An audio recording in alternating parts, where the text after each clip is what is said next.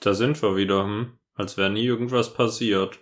Du, die Uhr schlägt Mitternacht, aber das, die Jahresuhr dreht sich weiter. Was? da startest du direkt ins neue Jahr mit dieser philosophischen Weisheit tief aus der Trickkiste von Albert Einstein. Mhm. Zitat India 2023. Die Uhr schlägt Mitternacht, aber die Jahresuhr dreht sich weiter.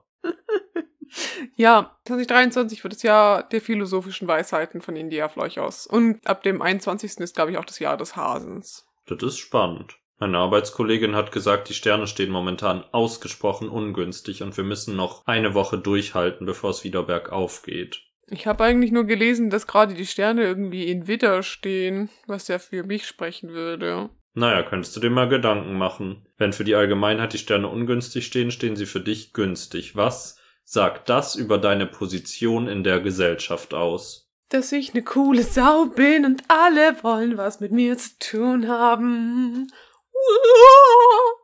Das ist wirklich eine spannende Interpretation von allem, was wir davor besprochen haben. Aber ich würde sagen, das setzt auch guten Grundton für das, was hier nach dem Intro folgen wird. Denn das ist einfach mehr vom gleichen alten Scheiß.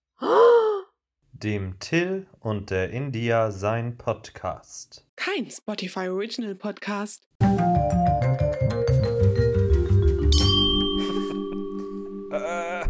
Hallo, meine lieben Freunde. Es ist 2023. Excuse me. Mein Name ist India und hier ist Till. Hallo Leute, hier ist Till. Und wir haben uns jetzt, glaube ich, auch wirklich, also wir haben zwar jetzt schon während unserer kurzen Pause nicht, also gesprochen, aber jetzt nicht so exzessiv, dass ich jetzt sagen würde, wir waren in regem Austausch. Deswegen gibt es sehr viel aufzuarbeiten einfach heute. Und gleichzeitig müssen wir ja noch über unsere Neujahrsvorsätze philosophieren. Weil das ein aktuelles Thema ist, was man ansprechen muss, glaube ich, in der ersten Folge des Jahres. Oh, und frohes Neues! Ganz awkward diese Woche. Ich vergesse die ganze Zeit Leuten frohes Neues zu wünschen. Dann sagen alle Leute, ah ja, und frohes Neues noch. So ein bisschen wie so. Das außer vergessen. Das finde ich aber wirklich komisch. Irgendwie ist doch einfach ein Zeitpunkt, wo. Also mir ist es sowieso bums egal, aber ich finde jetzt. Mhm. Aber soll jeder machen, wie er oder sie will. Was soll ich dir sagen? Wenn das Menschen wichtig ist, dann wünsche ich denen allen ein frohes, neues, gesegnetes, fantastisches Jahr 2023. Möge das Glück stets mit euch sein. Auf all euren Wegen viel Glück und viel Regen. Oh, ja, weil äh, 2022 war ja auch ein Jahr der Dürre, deswegen ist das passend. Ja, das war der die Klimawandel-Übersetzung dieses Lieds. Glaubst du, in Wüstenregionen heißt dieses Lied viel Glück und viel Regen? Ja, ich glaube, es gibt keine ähm, deutschen, also Dachverbandswüstenregionen. Ich glaube, die gibt's erst ab 2040. Aber dann werden wir wissen, wie es dann heißt, wenn halt, weiß nicht, in der Mitte von Deutschland irgendwie im Harz eine Wüste entsteht. Dann ist auch die eine Strophe heute mag es regnen, stürmen oder schneien nochmal eine völlig andere Metaebene, weil es tatsächlich Glück wäre, wenn es heute regnet oder schneit. Ja, da freuen die sich besonders in Österreich in den Skigebieten drüber. Und dann wird auch übersetzt nicht mehr, denn du strahlst ja selber wie der Sonnenschein, sondern denn du strahlst ja selber wie die Atomkraft Mülllager. Gorleben. Die Geburtstagslieder, die sind einfach Schnee von gestern. Es kommen ja nur K Klimavergleiche in meinen Kopf. Es ist wirklich Problem, also es ist nicht Problem. Blablabla. Also ich, also irgendwie auch wichtiges Thema einfach, das Klima. Was ich gerade in letzter Zeit so lächerlich finde, auch ähm, Unwort, gab Unwort des Jahres 2022 ist jetzt irgendwie Klimaterrorismus geworden. Und ich hasse das, wenn Leute gerade in letzter Zeit schon mit diesen Klebeaktionen einfach, also von mir aus, macht, macht die. Also mir egal, was ihr da macht, um fürs Klima zu protestieren. Aber wenn andere Leute darüber sprechen, Red Flag, toxic. Ich will nicht drüber sprechen, weil es, finde ich, es, es geht so, komplett immer davon ab, so, ja, also es geht an mir zu weit auch, also es hat ja schon irgendwie Grenzen, wie man zu protestieren hat. Und ich meine so, hm, okay, lass uns doch einfach was fürs Klima machen und dann nicht drüber sprechen, dann müssen die das auch nicht machen. Tschüss. Ich finde es auch ein ganz merkwürdiges Thema, weil irgendwie, ich finde die Art des Protests komisch. Für mich persönlich wäre jetzt nicht mein Protest der Wahl, mich an eine Wand zu kleben, einfach aus Reflex raus. Aber ich glaube, wenn man da tief in der Materie drin ist und Aufmerksamkeit will, dann ist es schon ein sinnvoller Weg, weil ich meine Aufmerksamkeit bringt. Die Frage ist nur, ob es positive Aufmerksamkeit bringt. Hast du auf TikTok schon mal die militante Veganerin gesehen? Ich höre irgendwie mehr von ihr, als dass ich sie sehe. Also weißt du, ich krieg in anderen TikToks von ihr mit, das ist nicht so eine Legende in Hamburg. Ist sie aus Hamburg? Nein. Ach so. Ich dachte, das ist ein Fakt jetzt. Äh, nee, bei ihr bin ich mir auch manchmal nicht sicher, weil ihre ganzen, also die ganzen Videos, die ich von ihr sehe, sind auch manchmal auch von, andre, von anderen Accounts, die einfach nur zu ihr gehen, um mich, sich mit ihr zu streiten, so, weil das halt so überzeugte Karnivoren sind. Also halt so Leute, die halt gerne Fleisch essen. Die dann halt so Streitgespräche mit ihr führen. Und ich bin mir auch nicht sicher, ob das so jetzt so wirklich so Leute dazu animiert, so vegan zu werden. Aber auf der anderen Seite bringt sie das ja schon irgendwie in den Diskurs irgendwie, weil jetzt auf ganz vielen TikToks ähm, jetzt halt auch steht, sind sie eigentlich schon vegan oder so. Weiß nicht, ob das jetzt so die beste Publicity ist, aber es ist auf jeden Fall eine Form von Publicity. Und ich denke, ich hoffe zumindest, dass irgendjemand dann auch logisch darüber nachdenkt und nicht nur über die Witzebene nachdenkt. Publicity klingt für mich wie eine Elfe von Disney. Publicity. Die kleine Publicity ist heute Nacht wieder durchs Fenster reingeflogen. Mhm. Ich habe am Montag mit Freundinnen drüber gesprochen, weil der, es gibt auch in letzter Zeit diese TikToks, diese sind so ähm, Namen, die gute Vornamen wären, wenn's, wenn sie nicht bedeuten würden, was sie bedeuten. Und ich glaube, Publicity ist auch ein guter Name. Also es hört sich einfach an wie Felicity oder so, was ein merkwürdiger Name ist, gerade im deutschsprachigen Raum, aber es gibt Orte, wo ich es auch sehen würde. Was irgendwie auch gut wäre, wäre irgendwie so Chlamydie. Aber das fände ich trotzdem gewagteres Glatt, also ich finde es hört sich alt an. Also ich finde, das ist kein Name, der dieses Jahr häufig gewählt werden würde. Nee, aber können ja noch kommen, weil es ist, gibt ja diesen 100-Jahres-Zyklus, weißt du, das sind äh, Namen mindestens, also so 100 Jahre nicht mehr im Trend ist und dann ist er so alt, dass ihn alle vergessen haben, dann kommt er wieder in Trend. Vielleicht haben wir es nur vergessen und diese Schritte sind in Wahrheit 1000 Jahre und vor 1000 Jahren hießen ganz viele Leute Publicity und Chlamydie. Mhm. Irgendwie viele Sexualkrankheiten. Syphilis. Könnte auch irgendwie ein Name sein. AIDS. Der kleine Gonorrhoe. Connorö. Das ist dann auch Co Connor ist die Kurzform davon. Das ist nur in Vergessenheit geraten, dass der Name in Wahrheit. Wie schlimm ist es, wenn du so Connor heißt und dann fragt dich irgendjemand mal so auf so einem amtlichen Papier nach deinem ganzen Namen und dann finden Leute um dich herum raus, dass du nicht Connor heißt, sondern eigentlich heißt du Gonorrhoe. Das ist wirklich schlimm, aber ich meine, wahrscheinlich würde man sich schnell darum kümmern, dass man nicht mehr so heißt, oder? Glaubst du? Wahrscheinlich würde deutsches Recht sogar dafür sorgen, dass du niemals so geheißen hättest. Ja, ich glaube, du kannst gar nicht in Deutschland so heißen, aber in Amerika bestimmt. Ja, in Amerika. Was willst du machen, ne? Wir sind ja komplett vom Thema abgekommen. Du wolltest über. Nee, ich will noch kurz. Das war blöd. Das war nach der letzten Aufnahme, aber ich muss noch ganz kurz eine, eine Weihnachtsgeschichte erzählen. Okay, aber geh mich nicht so an. Tut mir leid, ich muss es kurz rausholen. Ich erzähl's in drei Sätzen. Ich war Weihnachtsgeschenke kaufen, beziehungsweise ich habe was bei Buchhandlung XY vorbestellt online, um es dann dort abzuholen und war dann in so einem Kaufhaus äh, Shopping Center artigen etwas, das Äquivalent zum Stuttgarter Milaneo, eins der vielen hier in Hamburg davon. Bla bla bla, auf jeden Fall war ich da und habe mich kurz auf eine Bank gesetzt, um irgendwas in meiner Tasche rauszukramen. Also zwischen den Geschäften so dieser der der Flur, der Flur der Shopping naja, das, das Innenleben.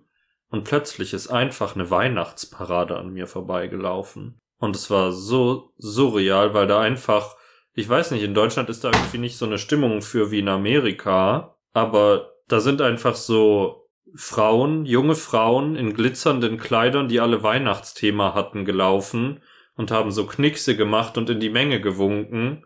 Aber es gab gar keine Menge, weil es war ein geschäftiges, genervtes Shoppingcenter drei Tage vor Weihnachten. Da sind einfach Leute in riesigen Kleidern rumgelaufen und dann war ich schon, das war schon surreal. Da war ich schon so, okay, was passiert hier gerade? Ich wusste nicht, dass das in Deutschland existiert. Aber dann haben sich alle an einem Punkt gesammelt und haben eine kleine Performance aufgeführt, wo sie getanzt haben. Und dann ist mein Highlight passiert, weil dann hat man alle auf einem Haufen gesehen und alle hatten so glitzernde Kleider mit weiten Röcken und süß.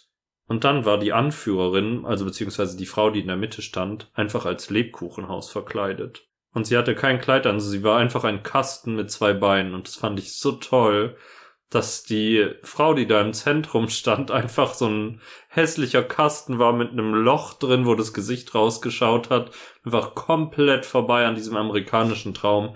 Das war meine Geschichte für Weihnachten. Naja, gell, also. Das liebe ich. Danke. Ja, ich hab dich auch ein bisschen da gesehen. Als der Kasten? Auch, aber ich meinte jetzt eher in so einem Kleidchen. Vor allem habe ich mich gefragt, wie kommen diese jungen Frauen dazu? Wie erfährt man davon, dass in der Hamburger Meile ein Weihnachtsumzug stattfindet? Naja, ich meine, die sind wahrscheinlich in einem Gardetanzverein, oder? Was es wirklich schlimm machen würde. Also, so wie du das jetzt beschreibst. Ich will jetzt gar nicht assumen, aber das würde ich jetzt denen unterstellen, dass die das tun. Und dann kriegen die so einen Jahresplan mit Termin und dann steht da Donnerstag, 22. Dezember, Weihnachtsparade in der Hamburger Meile. Ja. Das ist wirklich merkwürdig. Naja, ich muss es nicht verstehen, ist nicht meine Welt.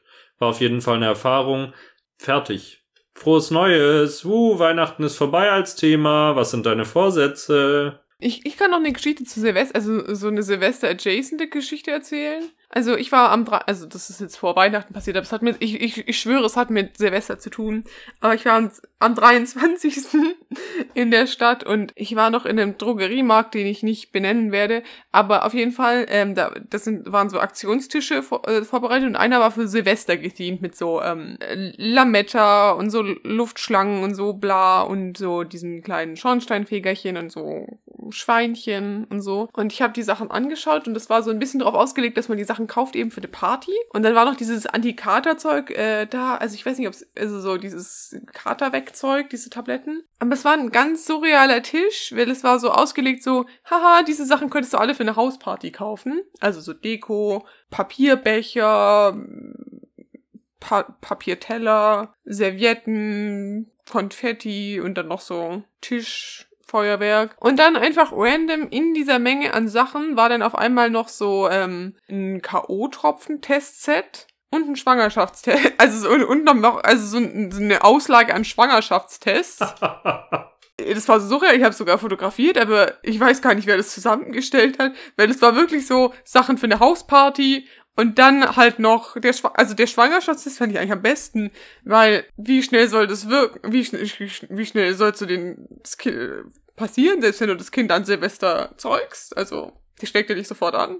Und auch die K.O.-Tropfen fand ich super gut. Also klar, die sind, also dieses Testkit ist bestimmt super wichtig und so. Aber dass es so bei diesen Hausparty-Sachen stand, ich konnte nicht mehr. Im Endeffekt kann man sich wahrscheinlich das eine sparen. Wenn man das K.O.-Tropfen-Set kauft, wird man potenziell weniger schwanger. Um 50 Prozent bestimmt. Problematisch, jetzt habe ich mich ein bisschen gefühlt wie Luke Mockridge, dass ich hier K.O.-Tropfen-Witze mache. Vielleicht werde ich das wieder zurücknehmen, aber es ist da, aber wir wissen, ich mein's nicht böse. Nein, nee, also es, es liegt ja jetzt nur auch nur, weil das an dieser Auslage stand.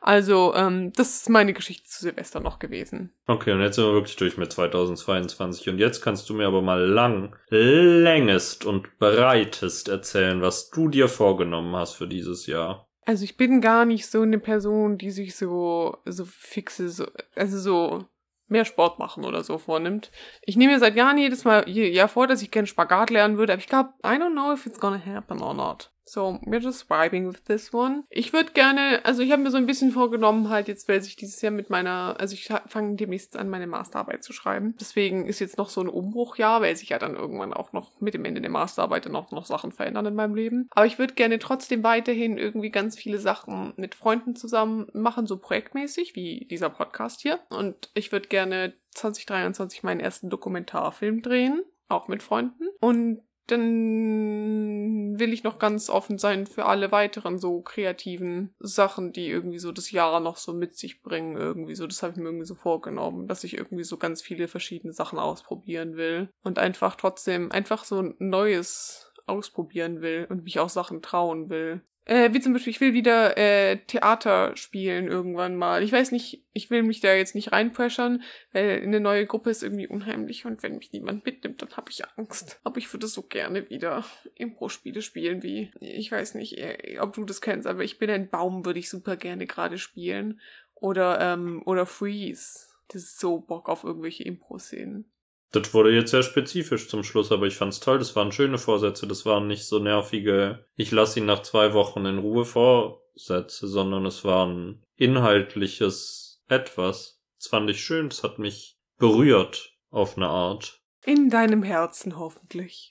Ja, so weit würde ich jetzt nicht gehen. Die normalen Sachen, die man sich sonst auch vornimmt, wie, weiß nicht, mehr Sport, gesünder ernähren. Es sind noch Sachen, die man sich vornimmt. Mehr kochen, Die nehme ich mir natürlich auch vor. Aber das sind jetzt so die spezifischen Sachen, äh, Sachen für mein Leben, die ich mir noch so vornehmen will, weil ich so letztes Jahr so noch gemerkt habe, dass so, dass mir das mir gut tut und dass das schön ist und Spaß macht. Es waren ja überraschend ernste Worte, also positiv ernste Worte, aber ernstzunehmende Worte ist vielleicht, was ich hier suche. Ja, und ich will natürlich ganz viele Witze machen 2023. Dabei bist du doch schon ein einziger Witz.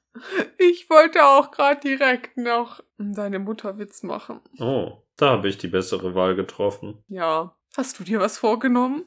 Die überraschende Antwort auf diese Frage ist nein. Ich habe mir rein gar nichts vorgenommen, weil mein ganzes Leben irgendwie nur aus ich nehme mir was vor besteht. Also ich will gerne mehr Sport machen, damit meinen wir überhaupt Sport. Und ich will gerne gesünder essen. Und ich will gerne mehr lesen, aka wieder anfangen überhaupt zu lesen. Aber das hat ja nichts mit dem neuen Jahr zu tun irgendwie. Mhm. Also das nehme ich mir seit 30 Jahren vor und mache es nicht. 30 Jahre, das bedeutet seit vor meiner Geburt nehme ich mir schon vor, mehr Sport zu machen. Als Spermium hast du dir das schon vorgenommen. Als Minusspermium. Ich habe ja wahrscheinlich Ja, stimmt, Spermien werden ja regelmäßig produziert, nur Eier, Eizellen sind ja für immer schon da in der Mutter. Ja, merkwürdigerweise kriege ich seit Elon Musk Twitter übernommen hat, jeden Tag Werbung auf Twitter, dass ich Samenspender werden soll.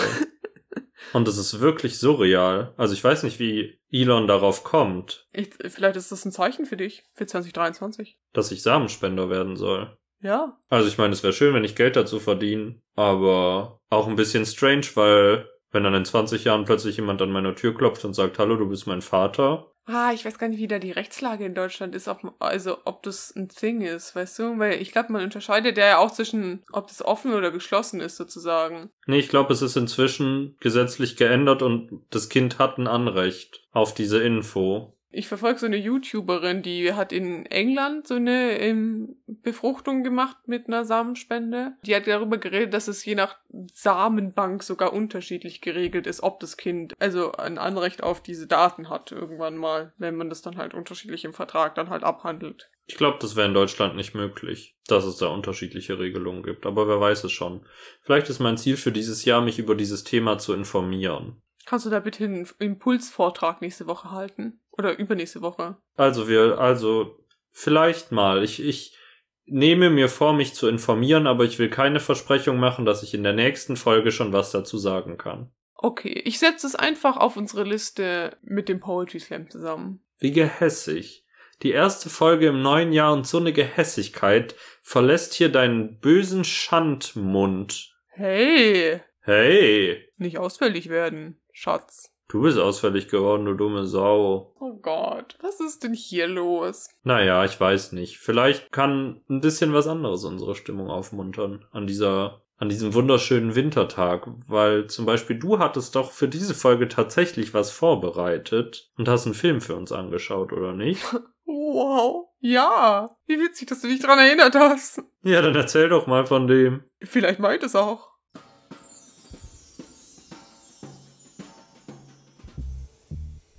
Und India schauen schlechte Filme und die sind einfach vom Winde verschmäht.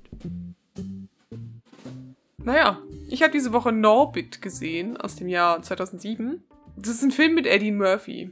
Ich weiß nicht, äh, wie ihr zu Eddie Murphy-Filmen steht. Also, ich mag Der Prinz aus Zamunda. Das mache ich echt ganz gerne. So, wenn so Weihnachten ist oder irgendein Feiertag oder so und das läuft so im Fernsehen, ich schaue mir das schon an. Also so, es gibt dann also so ein Genre, Genre an Eddie Murphy-Filmen, die ich mag.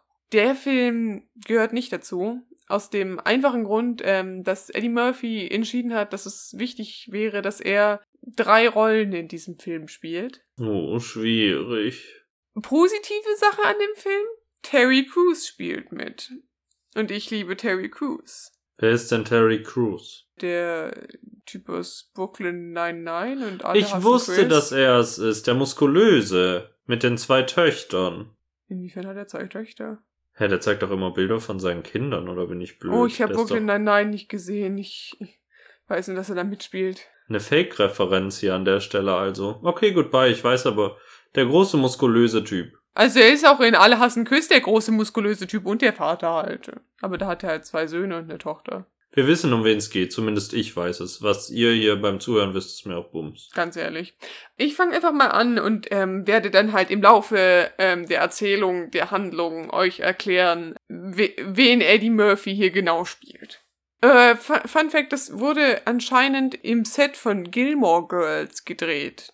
Das ist wirklich ein großer Fun Fact. Das ist, ich, also ich habe das nicht gesehen, aber ich, also nachdem ich das gelesen habe, habe ich gedacht, ja, es macht schon Sinn, aber es ist halt nur so Suburban America. So, die ganzen Sets. Also es macht schon Sinn. Naja, egal. Also ähm, der Film fängt damit an, dass ein Baby aus einem Auto geworfen wird und es scheint auf den ersten Blick ähm, vor so einem chinesischen Restaurant gelandet zu sein, namens The Golden Wonton. Und The Golden Wonton gehört einem Mann namens Mr. Wong. Und der, das Restaurant ist gleichzeitig auch ein Waisenhaus aus irgendeinem Grund. Und hier kommen wir auch schon zur ersten Rolle von Eddie Murphy. Er spielt den chinesischen alten Mann Mr. Wong. Uh. Ja, äh. Das ist das asiatische Äquivalent zu Blackfacing. Naja, wir, also, mhm. passiert das in diesem Fall? Wahrscheinlich. Ja, also halt zumindest also es ist wirklich spektakuläres Make-up. Einfach muss man wirklich schielen, um. Also man sieht, dass es halt ein Mann in einem Kostüm ist, aber Eddie Murphy zu sehen ist wirklich teilweise. Er ist da und macht problematische Dinge. Ja, genau. Er macht halt diesen chinesischen Mann nach irgendwie so. Ich habe aber jetzt auch nur die deutsche Synchro gesehen, äh, was es ein bisschen merkwürdig gemacht hat, aber ja in diesem Waisenhaus ähm, läuft das Ganze so ab, äh, der Mr. Wong nimmt dieses Baby dann so von der Straße und ist dann so, oh, ein schwarzer, ein schwarzes Baby, das will ja niemand adoptieren. Du wirst ja für immer hier bleiben. Und so kommt es daneben auch. Er ist dann für immer in diesem Waisenhaus, aber dann irgendwann mal, als er so acht ist oder so, glaube ich, soll er da sein, ähm, da ist für zwei Wochen äh, ein Mädchen namens Kate da und die verstehen sich so gut, dann, die spielen ganz viel zusammen und ähm, sie scheißen nebeneinander in so zwei Klos und halten dabei Händchen und dann heiraten sie auf einer Wiese mit so ähm, Ringen, die gleichzeitig Lollis sind, so ähm, Schnulli-mäßig, aber man kann es so als Ring tragen. So, da heiraten sie und dann küssen sich und sagen sie danach so beide so Bäh. Und das ist ganz süß. Leider wird Kate dann, weil sie wirklich niedlich ist, dann direkt adoptiert sie ist weg und sein Herz ist ein bisschen gesprochen. Dann ist er eine Zeit lang ganz alleine. Und fünf Jahre später wird Norbit dann von so einem, also wird er dann von zwei rothaarigen Zwillingen, also halt von einem rothaarigen Zwillingspaar auf dem Spielplatz verprügelt und in den Sand geschubst und wird dann aber gerettet von einem ziemlich übergewichtigen Mädchen namens Rasputia. Oh ja, äh, sie wird dann eben seine Beschützerin so ein bisschen. Und am Anfang ist, ist sie so sehr, also sie ist so ein bisschen grob, aber halt, sie hat ihn ja von den beiden gerettet und so. Und deswegen ist er ihr schon irgendwie dankbar. Und dann war sie so, ja, nimm meine Hand. Und dann, ich, äh, sie ist so, ja, jetzt nimm meine Hand, ich will Händchen halten. Und der so, ja, okay. Aber Rasputia entwickelt sich dann so ein bisschen zu einer sehr so tyrannischen Frau, so ein bisschen. Die heiraten, aber dann beginnt eben Rasputia eben damit so, ihn zu beleidigen und zu kontrollieren und so. Und immer wenn sie miteinander Auto fahren, dann sie fahren so einen kleinen, so, so ein Fiat oder so, also so ein wirklich sehr kleines Auto und sie ist wirklich sehr dick. Und sie beschuldigt immer, dass sie, dass sie den, dass er den Sitz verstellen würde von dem Auto, dass sie da nicht reinsitzen kann. Und dann sagt er immer so, nee, das habe ich nicht, weil das Auto ist einfach zu klein für sie, weil sie ist so dick. Und ähm, dann ist sie so, ja, aber wenn ich einatme, kann ich mit meinen Brüsten die Hupe bedienen. Oh hell no, goodbye. Ja, also, ähm, und dreimal dürft ihr raten. Also, wer Rasputia spielt in erwachsener Form. Ähm, oh, hell no, goodbye again. Also, es ist Eddie Murphy und er ist in der Beziehung mit Eddie Murphy und keine Ahnung. Das ist, also das ist schon so die Krux an diesem Film, dass Eddie Murphy halt in der Beziehung mit sich selber ist und auch, also ich meine, die, die eine Sache ist ja Big Mamas Haus, was ja schon, ich glaube, eine Fortsetzung der Big Mamas Hausreihe war ja schon mal hier auf der Liste. Aber was ist mit Comedians, die sich als übergewichtige Frauen verkleiden müssen? Ich weiß nicht. Ich weiß nicht, wie ich dazu stehe. Also Rasputia ist auf jeden Fall keine nette Mann. Äh. Jetzt habe ich auch noch. Also keine nette Frau. Oh Gott, oh das Gott, oh Gott, oh Gott. Ungeschnitten an dieser Stelle bleiben. Die Uhr schlägt Mitternacht, aber die Jahresuhr dreht sich weiter, sage ich da nur. Oh Gott, das tut mir so leid. Naja, egal. Auf jeden Fall. Rasputia hat drei Brüder. Ähm, einer davon ist Terry Crews. Die betreiben so eine Art Sicherheitsgeschäft, aber eigentlich ist es mehr so, naja, so organisierte Kriminalität und sie schüchtern halt ganz viele Leute ein und nehmen halt so Gelder ab, so Schmiergelder und so gegen Sicherheit, damit sie ja nicht andere Leute verprügeln oder so. So ein bisschen wie die Mafia oder so sind die drauf. Die sind eben zusammen, die Beziehung ist ganz schön toxisch und so. Ähm, und eines Tages kommt Norbert nach Hause und muss feststellen, dass Rasputia ihn betrügt mit äh, ihrem Power Step Aerobic Lehrer. Der tritt dann erstmal aus dem Bett und äh, ist komplett nackt. Und äh, sie versuchen erstmal das so zu, zu, zu tun, als wäre das gerade eine private Steppstunde gewesen. Aber Norbit ist natürlich schlau und weiß, dass er betrogen wurde. Von Rasputia. Ich fasse es nicht. Ja, und ähm, der Stepptanzlehrer ähm, will eigentlich aber auch, glaube ich, nur Geld von der Sicherheits, von dem Sicherheitsgeschäft ihrer Brüder. Hat es dann irgendeine Relevanz für den Film gehabt? Nee, nee, ich glaube, er kommt irgendwann auch gar nicht mehr vor. Gut, da freue ich mich ja. Naja, Norbert nennt sich eine Königin der Huren und äh, daraufhin jagt ihn Rasputia eben durch die ganze Nachbarschaft und ähm, Norbit ist natürlich sehr flink und agil ähm, und irgendwie gibt's dann so eine Szene, wo ähm, sie über, also Norbit springt über so einen Limonadenstand von so zwei Mädchen und Rasputia zertrampelt die natürlich, weil sie ist ja dick und ähm, kann nicht so hoch springen. Also es, ist, es sind halt viele Sachen, die halt so, haha, sie, ja, sie ist fett und macht Sachen kaputt. Das ist der beste Humor sowieso. Ja, ja. Er ist aber halt dann so äh, verärgert davon und geht dann eben in das Waisenhaus, äh, wo, wo er halt aufgewachsen ist und macht da so eine, eine Puppenschau mit so sprechenden Puppen und so für, für die Kinder. Und dann taucht auf einmal Kate auf, das Mädchen, mit dem er zwei Wochen lang ganz viel Spaß hatte und dann, die er dann geheiratet hatte mit dem Ringpop. Und er ist so, wow, sie ist da und sie verstehen sich natürlich direkt so. Er erfährt dann aber kurz darauf, dass sie verlobt ist mit einem Mann namens Dion. Das ist natürlich dramatisch. Ja, das ist, er ist so ein bisschen sad deswegen. Aber Mr. Wong hat noch so zwei Freunde, die irgendwie dann auch immer versuchen, so ein bisschen Norbit zu helfen, weil die alle merken, dass diese Beziehung irgendwie nicht so toll ist und so.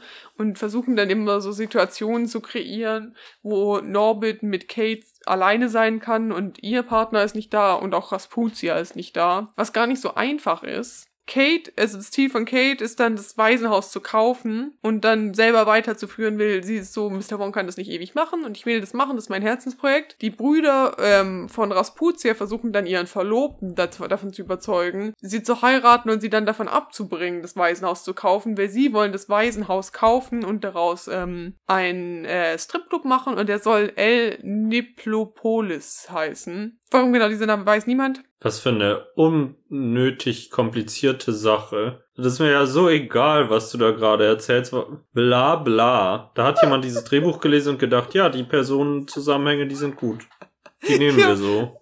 Also, ja, warte, ich werde das jetzt abkürzen, das, das führt ja nirgendwo hin. Also halt, es gibt halt über den ganzen Film dann immer wieder so Situationen, wo er und Kate sich irgendwie annähern, bla bla, aber die sind die ganze Zeit so, oh ja, wir sind ja in Beziehungen, aber da ist obviously Chemistry da. Es gibt eine Szene in einem Wasserpark, wo Kate runterrutscht und dann ist Rasputin so, haha, dem werde ich zeigen. Und dann rutscht sie so eine super steile Rutsche runter und dann ähm, rutscht sie aus der Rutsche raus und rutscht so ein Loch in die Wand und landet so in, in einem Kinderbecken und danach ist im Kinderbecken kein Wasser mehr. Wie dicke Frauen das eben so machen, gell?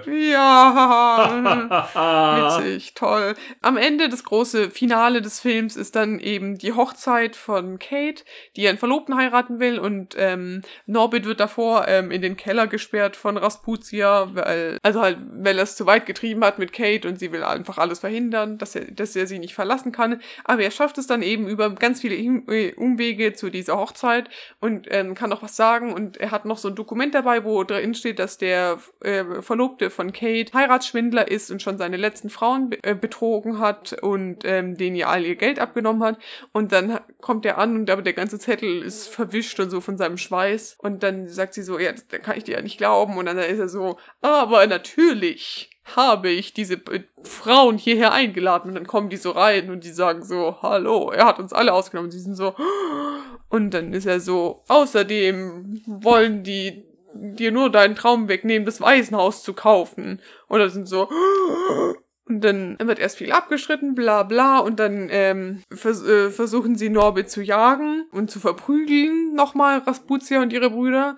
Aber dieses Mal greifen die ganzen Ladenbesitzer der Stadt mit ein und die werden zwar dann auch von den Brüdern und von Rasputia verschlagen, aber Mr. Wong schafft dann den finalen Hit. Also am Anfang des Films gibt es so ein Ding, also das ist rassistisch, äh, aber halt, äh, er, da gibt's so ein groß, auf dem Spielplatz gibt's so ein großes Wal-Dingsi und er spielt die ganze Zeit Walfang und wirft so einen Speer auf diesen Wal und sagt so, ja, wir haben den Wal gefangen. Valère. Chinesis. Oh je. Und auf jeden Fall wirft er dann einen Speer und er trifft Rasputia. Also ich glaube, sie meinen, er trifft ihr direkt den Arsch, weil er ruft danach voll ins Blasrohr. Oh Gott, ich find's gar nicht lustig. Ich bin nur wirklich müde. Die, die fliehen auf jeden Fall, müssen dann ihre Niederlage auf irgendeinem, ich verstehe gar nicht. Also, was da, was das mit irgendwas zu tun hat, weil vor allem die Brüder sind dann auch so, oh ja, okay, wir gehen, wenn ihr der jetzt schon den Speer und so bla. Und dann rennen die weg und werden dann von so einem wütenden Mob gejagt und dann Kate und Norbit küssen sich und kommen dann endlich zusammen und sind glücklich, bis sie heiraten, dann auch bei ihrer richtigen Hochzeit mit nochmal mit Ringpops. Rasputia und ihre Brüder sind irgendwann in Mexiko und ähm, sie haben dann tatsächlich ihren Stripclub namens El Neploplolis ähm, und an, anscheinend ist dort Rasputia die beste Stripperin. Ich hasse so viel an allem, was du erzählt hast. Ich habe wirklich und ich kann mir so vieles davon bildlich vorstellen, weil dieses Genre der Anfang 2000er Comedy-Filme so in mein Sichtfeld eingebrannt ist. Bäh. Ugh. Vor allem irgendwie, dass, dass Eddie Murphy sich entschieden hat, alle drei Rollen, also drei Rollen in diesem Film zu spielen. Ich verstehe vor allem nicht, dass dieser Waisenhausleiter für immer lebt. In meiner Vorstellung war der schon alt am Anfang. Ja, ja, tatsächlich, ich weiß nicht, der muss wirklich sehr alt sein einfach. Und trotzdem kann er noch Speer werfen. Ja, anscheinend. Das Interessante ist, also der Film hat wirklich viele so ähm, Raspberries oder so nominiert bekommen, aber er hat sogar, ich glaube, er war sogar für einen Oscar nominiert, aber halt nur für Eddie Murphys Make-up. Der Make-up-Artist hat, ist nominiert worden. Das ist wirklich gutes Special Effects Make-up gewesen. Da guckst du aber ganz ernst in die Kamera. Also, das muss man ehrlich bei diesem Film sagen. Aber der Rest ist wirklich der größte Haufen Schund irgendwie so. Anscheinend hat der Film aber 30 Millionen US-Dollar Gewinn gemacht. Dann können wir eigentlich nur dankbar sein, dass es trotzdem keine Fortsetzung gab. Hoffentlich nicht. Ich will das nicht. Ich will nicht. Die ist bestimmt auch auf dieser Liste dann, wenn es eine Fortsetzung gibt. Selbst wenn nicht, glaube ich, Eddie Murphy werden wir irgendwo auf dem Weg an die Spitze noch öfter treffen. Was soll ich sagen? Ich hoffe aber nicht, dass der Prinz aus Zamunda auf dieser Liste ist. Das würde mich ganz unglücklich machen. Das ist doch ein Classic. Ja. Das war Pfui Teufel. Ich schaue für nächste Woche hoffentlich auch, was Pfui Teufel ist. Aber tatsächlich krieg ich mal zur Abwechslung, das neue Jahr fängt toll für mich an in dieser Hinsicht, einen Horrorfilm. Allerdings aus dem Jahr 1999, aus einer Kategorie Horrorfilm, die gar nicht mehr so richtig existiert, nämlich, tja, ich weiß nicht mal, wie man das nennt. Dieses Schub, Schub. Subgenre, also so Creature Horror, aber nicht im Sinne von Werwolf, sondern der Film heißt Bats, fliegende Teufel. Und es geht um genetisch mutierte Fledermäuse. Corona! Ui, wie schlimm. Ja, wir arbeiten uns langsam hoch, ne? Nächste Woche spreche ich über die genetisch mutierten Fledermäuse und ich würde sagen, bis dahin widmen wir uns mal ganz neuen Dingen bei Kitsch. Und Quatsch. Kitsch und Quatsch. Findest du das als Namen wirklich geeignet? Ich find's irgendwie blöd. Naja, aber ich meine, es geht doch um kitschige Geschichten und die sind halt ein bisschen witzig, weißt du?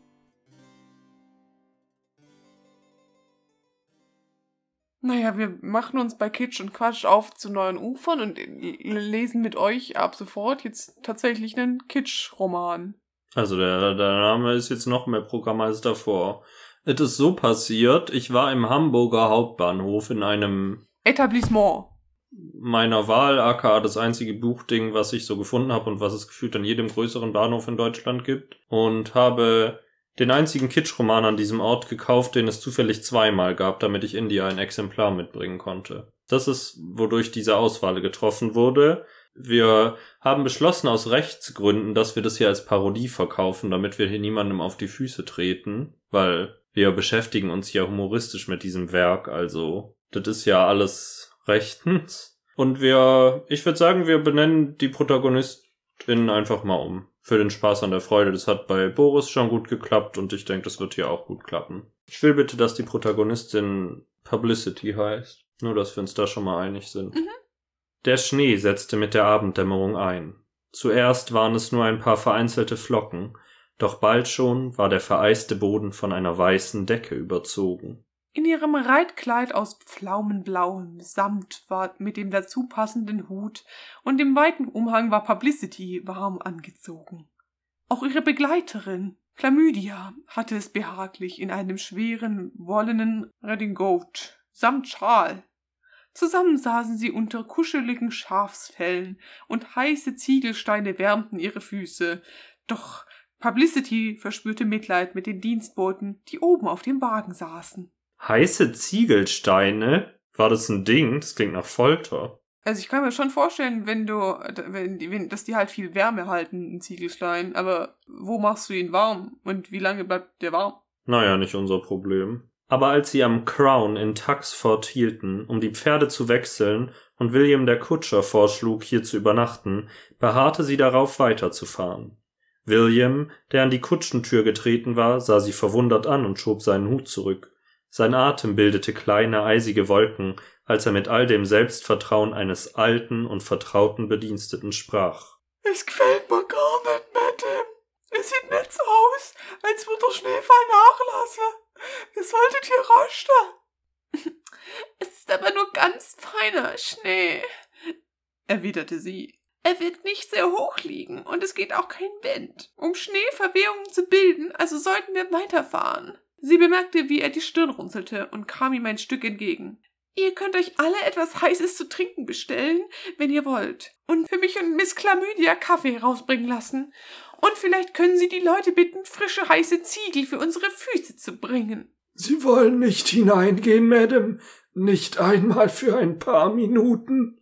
Die Frau, die neben ihr saß, ergriff zum ersten Mal das Wort. Wir könnten uns am Feuer wärmen. Publicity schüttelte den Kopf. Es lag nicht nur an den Erinnerungen, die dieser Ort in ihr weckte. Sie wollte auch nicht riskieren, dass man sie erkannte. Ihre Begleiterin sah in ihrem Gesicht, wie entschlossen sie war, und lehnte sich seufzend in die Ecke zurück. Also schön, Madame, Sie wissen es am besten. Publicity hörte die Enttäuschung in Chlamydias Stimme, aber war nicht bereit, ihre Meinung zu ändern. Für eine Frau war sie ungewöhnlich groß, und das würde Aufmerksamkeit erregen. Jemand könnte sie erkennen. Schließlich hatte sie den Wirt sofort erkannt, als er in der Tür gestanden hatte, die Hände in die Hüften gestemmt, während er die Reisekutsche beobachtete, die in den Hof einfuhr. Er hatte überlegt, ob sie es wert war, bei der Kälte nach draußen zu gehen, und sie war erleichtert, dass er mit dem erfahrenen Blick erkannte, dass dies ein ziemlich schäbiges Gefährt war. Stattdessen hatte er einen Diener geschickt, um mit William zu sprechen, und dieser hatte den Burschen zugerufen, sie sollten frische Pferde bringen, und zwar schnell. Der Wirt hatte sich in den zwölf Jahren, seit sie ihn zum letzten Mal gesehen hatte, kaum verändert, abgesehen davon, dass er etwas rundlicher geworden war.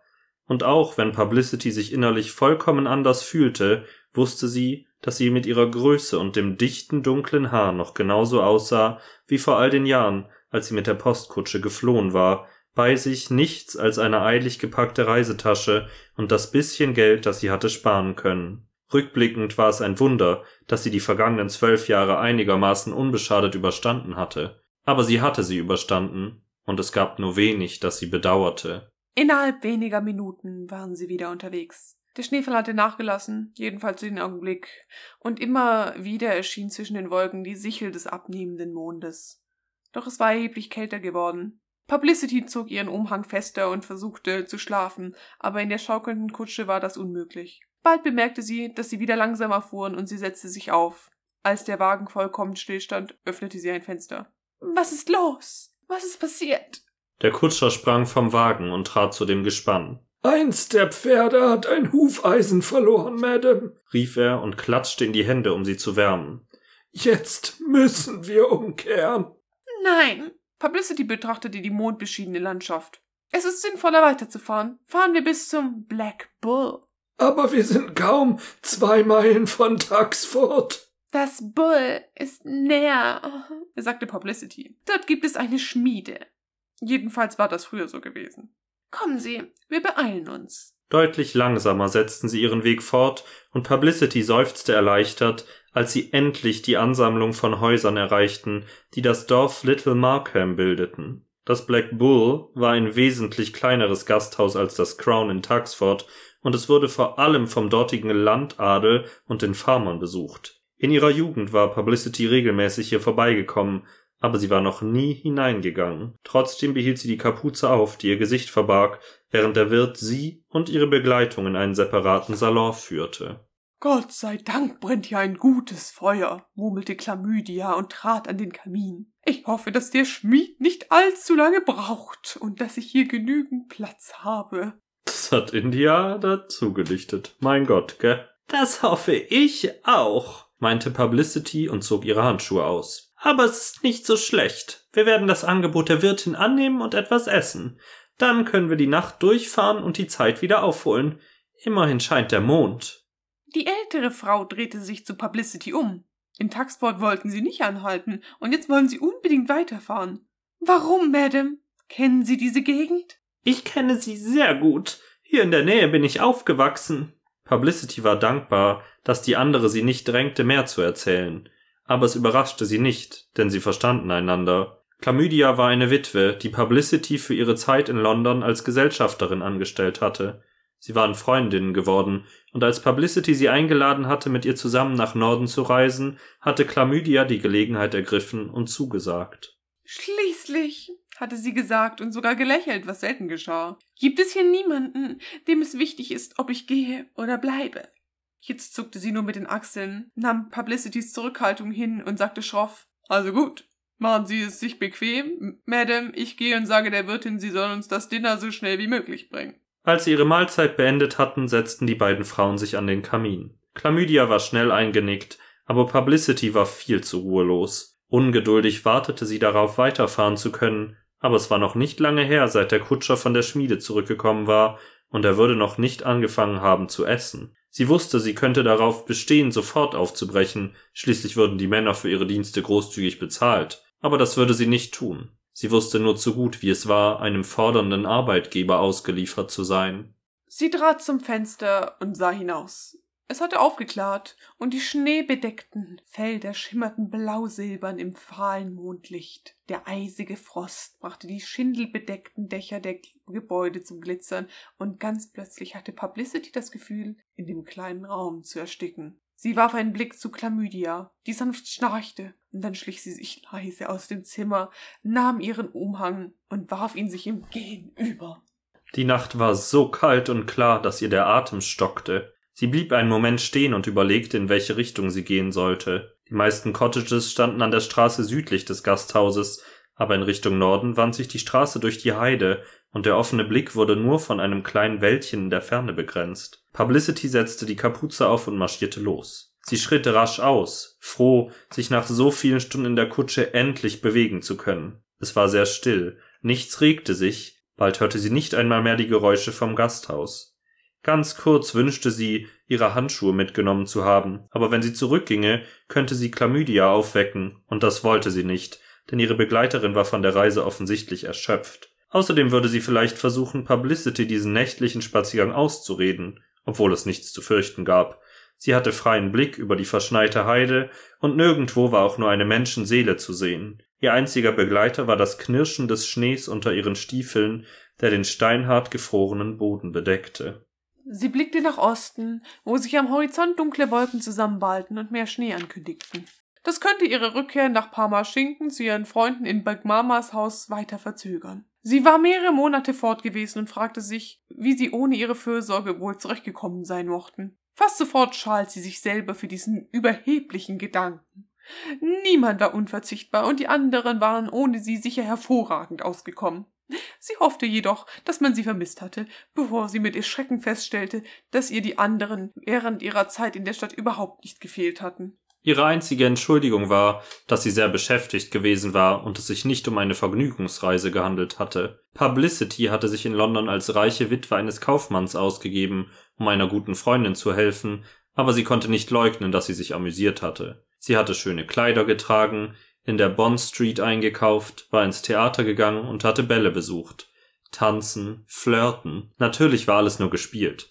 Eine Scharade, die notwendig gewesen war für die Figur, als die sie sich ausgegeben hatte. Aber sie hatte einen Blick auf das erhascht, was ihr Leben hätte sein können, hätte sie sich nicht von der guten Gesellschaft losgesagt.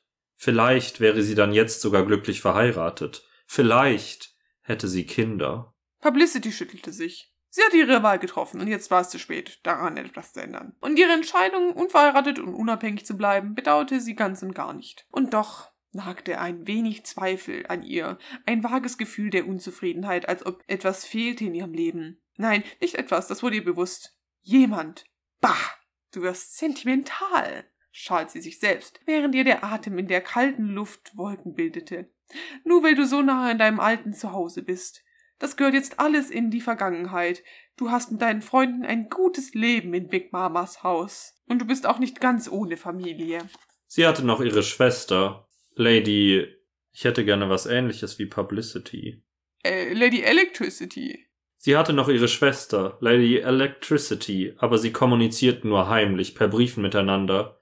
Wie kann man denn in der Zeit heimlich mit Briefen kommunizieren? Die werden doch, also du kannst ja nicht schreiben, Brief ist geheim. Ja, mein Gott. Hinterfragt es doch jetzt nicht so. Okay. Electricitys Ehemann missbilligte ungehorsame Töchter, die ihren Vätern nicht gehorchten und davonliefen. Als sie an Lord Electricity dachte, verzog Publicity das Gesicht. Er gehörte zu der Sorte Gentleman, die sie zutiefst verachtete. Lieber wollte sie ihre Unabhängigkeit behalten, als mit einem solchen Mann verheiratet zu sein. Aber das Gefühl der Unzufriedenheit wollte nicht weichen und sie musste zugeben, dass sie sich nicht so sehr darauf freute, zu ihrem alten Leben zurückzukehren, wie sie geglaubt hatte. Die Zukunft lag vor ihr. Sicher, vorhersehbar und langweilig. Sie war so sehr in ihren eigenen Gedanken versunken, dass sie erschrak, als sie sich in dem kleinen Wäldchen wiederfand, wo die dürren, geraden Stämme und die nackten Zweige vor dem Nachthimmel ein Spitzenmuster bildeten. Guter Gott, war sie so weit gelaufen? Gerade wollte sie umkehren, als ihr zwischen den Bäumen etwas auffiel. Der Boden dort war nur von einer dünnen Schicht Schnee bedeckt, und auch das Mondlicht fiel matt zwischen den Zweigen auf etwas Großes, Weißes, das in dem dunklen Wald beinahe strahlte. Publicitys Neugier gewann die Oberhand. Sie trat in das Wäldchen, Blätter raschelten unter ihren Füßen, als sie weiterging. Als sie das Ding schon beinahe erreicht hatte, erkannte sie, dass es ein Männerhemd aus feinem Leinen war, und der Besitzer trug es noch am Körper. Ihr Herz begann schneller zu schlagen. Der Mann lag mit dem Gesicht nach unten auf dem Boden und trug nur sein Hemd, eine Hose und hohe Stiefel. Sie kniete neben ihm nieder und legte zwei Finger an seinen Hals. Die Haut fühlte sich kalt an, aber sie spürte einen schwachen Puls. Publicity roch Alkohol und entdeckte neben ihm eine leere Flasche. Wildberry Lillet. Sie verzog das Gesicht. Ein Betrunkener also, der nur halb bekleidet herumgelaufen war. Trotzdem hatte er irgendwo eine Mutter. Okay. Vielleicht war er auch Ehemann und Vater. Sie brachte es nicht über sich, ihn hier liegen zu lassen, wo er womöglich den Tod finden würde. Also packte sie ihn an der Schulter und schüttelte ihn. Kommen Sie, Mann, Sie müssen aufstehen. Wenn Sie hier bleiben, werden Sie bis morgen erfroren sein. Sie bekam keine Antwort. Sie packte ihn fester und versuchte ihn umzudrehen. Publicity war keine kleine Frau und sie hielt sich nicht für schwächlich, aber dieser Mann war groß und schwer. Es kostete sie einige Anstrengungen, ihn auf den Rücken zu drehen. Die nasse Vorderseite seines Hemdes war mit Zweigen und Blättern bedeckt. Sie betrachtete ihn. Erwartet hatte sie das Gesicht eines Trunkenbolds, ausgezehrt fleckig, verwüstet vom Alkohol. Aber selbst im Schatten zwischen den Bäumen konnte sie erkennen, dass dieser Mann gut aussah. Trotz der hässlichen Prellung an seiner Wange, er war rasiert, das dunkle Haar fiel ihm zerzaust in die Stirn. Ohne nachzudenken, streckte sie die Hand aus, um es zurückzustreichen, und fühlte klebriges Blut an ihren Fingern. Zuerst glaubte sie, er wäre angegriffen worden, zog erschrocken ihre Hand zurück. Ängstlich sah sie sich um, doch da war keine Bewegung, kein Geräusch. Sie atmete ruhiger, versuchte ihre angespannten Nerven zu beruhigen. Vermutlich hatte sie zu viel Fantasie. Wer würde schon in einer Nacht wie diese unterwegs sein? Vermutlich hatte der Mann sich am Kopf verletzt, als er betrunken gestürzt war. Und recht geschieht es ihm, murmelte sie und wischte sich die Hände an einem Taschentuch ab. Aufwachen! Sie schlug ihm ins Gesicht. Knockout. Wachen Sie auf, verdammt, oder ich lasse Sie zum Sterben hier liegen. Die macht sich auf jeden Fall schon im ersten Kapitel beliebt. Endlich eine Reaktion. Nicht mehr als ein schwaches Stöhnen, aber Publicity atmete erleichtert auf. Wieder schlug sie leicht seine Wangen, und dieses Mal verzog er das Gesicht und bewegte den Kopf. Verdammt! Frau! Hören Sie auf, mich zu schlagen. Er hatte eine tiefe Stimme und sprach ohne eine Spur des örtlichen Dialekts. Vermutlich ein Gentleman und gebildet noch dazu, dachte sie. Jemand, der es besser wissen sollte, als sich zu betrinken. Diese Tatsache mäßigte nicht gerade ihren Unmut. Ich versuche, Ihnen das Leben zu retten. Sie zerrte an seiner Schulter und half ihm, sich aufzusetzen. Sie mögen ja schrecklich betrunken sein, aber Sie können nicht länger hier in der Kälte bleiben. Ich bin nicht schrecklich betrunken, murmelte er. Ich bin überhaupt nicht betrunken. Nein, natürlich nicht. Sie hockte sich hin. Nur ein nüchterner Mann würde ohne seinen Mantel nach draußen gehen. Er zitterte, und sie löste die Bänder ihres Umhangs. Der Fremde wehrte sich nicht, als sie ihm den dicken Wollstoff umlegte. Können Sie aufstehen? Er holte tief Luft und presste seine, dabei seine Hand auf seine Rippen. Madame, ich weiß jetzt nicht, woher Sie gekommen sind, aber ich denke, Sie sollten gehen. Publicity holte tief Luft. Von all den Undankbaren? Er unterbrach sie. Sich in meiner Nähe aufzuhalten bedeutet Gefahr für sie. Heute Nacht hat jemand versucht, mich umzubringen.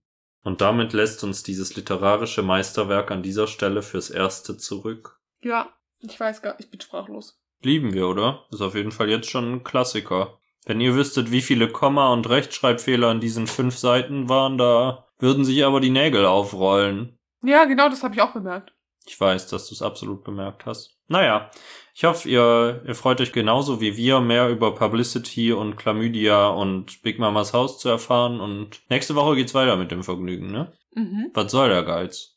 Dann kommen wir, würde ich sagen, doch mal zum ersten, letzten Scheiß dieses Jahr. Juhu. Denkst du auch, ne? Ja.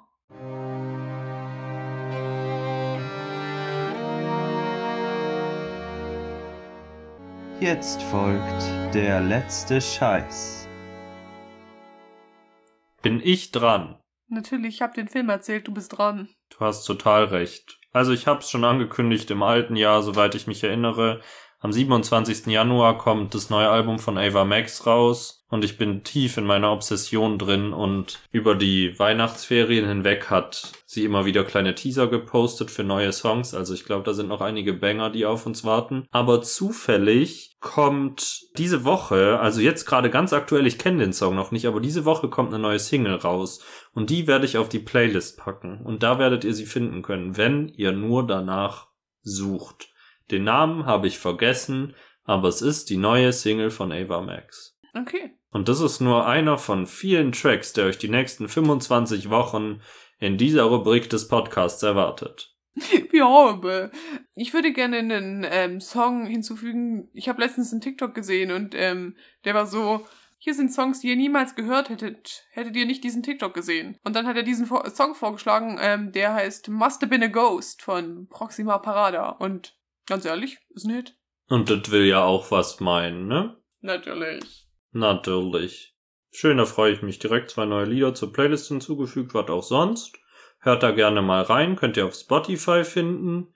Folgt uns gerne auf Instagram unter denen sein Podcast und erzählt gerne anderen Leuten von uns. Tatsächlich gibt's noch eine kleine Änderung. Wir haben ja schon vor den Feiertagen begonnen, auf Samstags zu switchen mit der Veröffentlichung dieses Podcasts. Und aufgrund durchaus beruflicher Entwicklung innerhalb unserer zwischenmenschlichen Beziehungen haben wir uns des Weiteren dafür entschieden, ab jetzt alle zwei Wochen euch mit neuen Folgen zu beglücken. Sofern ich das jetzt abschätzen kann während dieser Aufnahme, erscheint es mir, dass durch Publicity das Ganze etwas länger wird. Das heißt, ihr kriegt dafür ein bisschen Bonus-Content im besten Fall, aber es wird halt auch ein bisschen exklusiver und ihr müsst euch damit begnügen, immer eine Woche Pause dazwischen zu haben. Das soll aber nicht heißen, dass ihr das nicht anhören sollt, sondern hört's halt doppelt. Und das, das mag ich an dem Mann. Ja, Ja. ich will zum Schluss sagen, die Uhr schlägt Mitternacht, aber die Jahresuhr dreht sich weiter. Ich wünsche euch eine gute Zeit. Tschüss.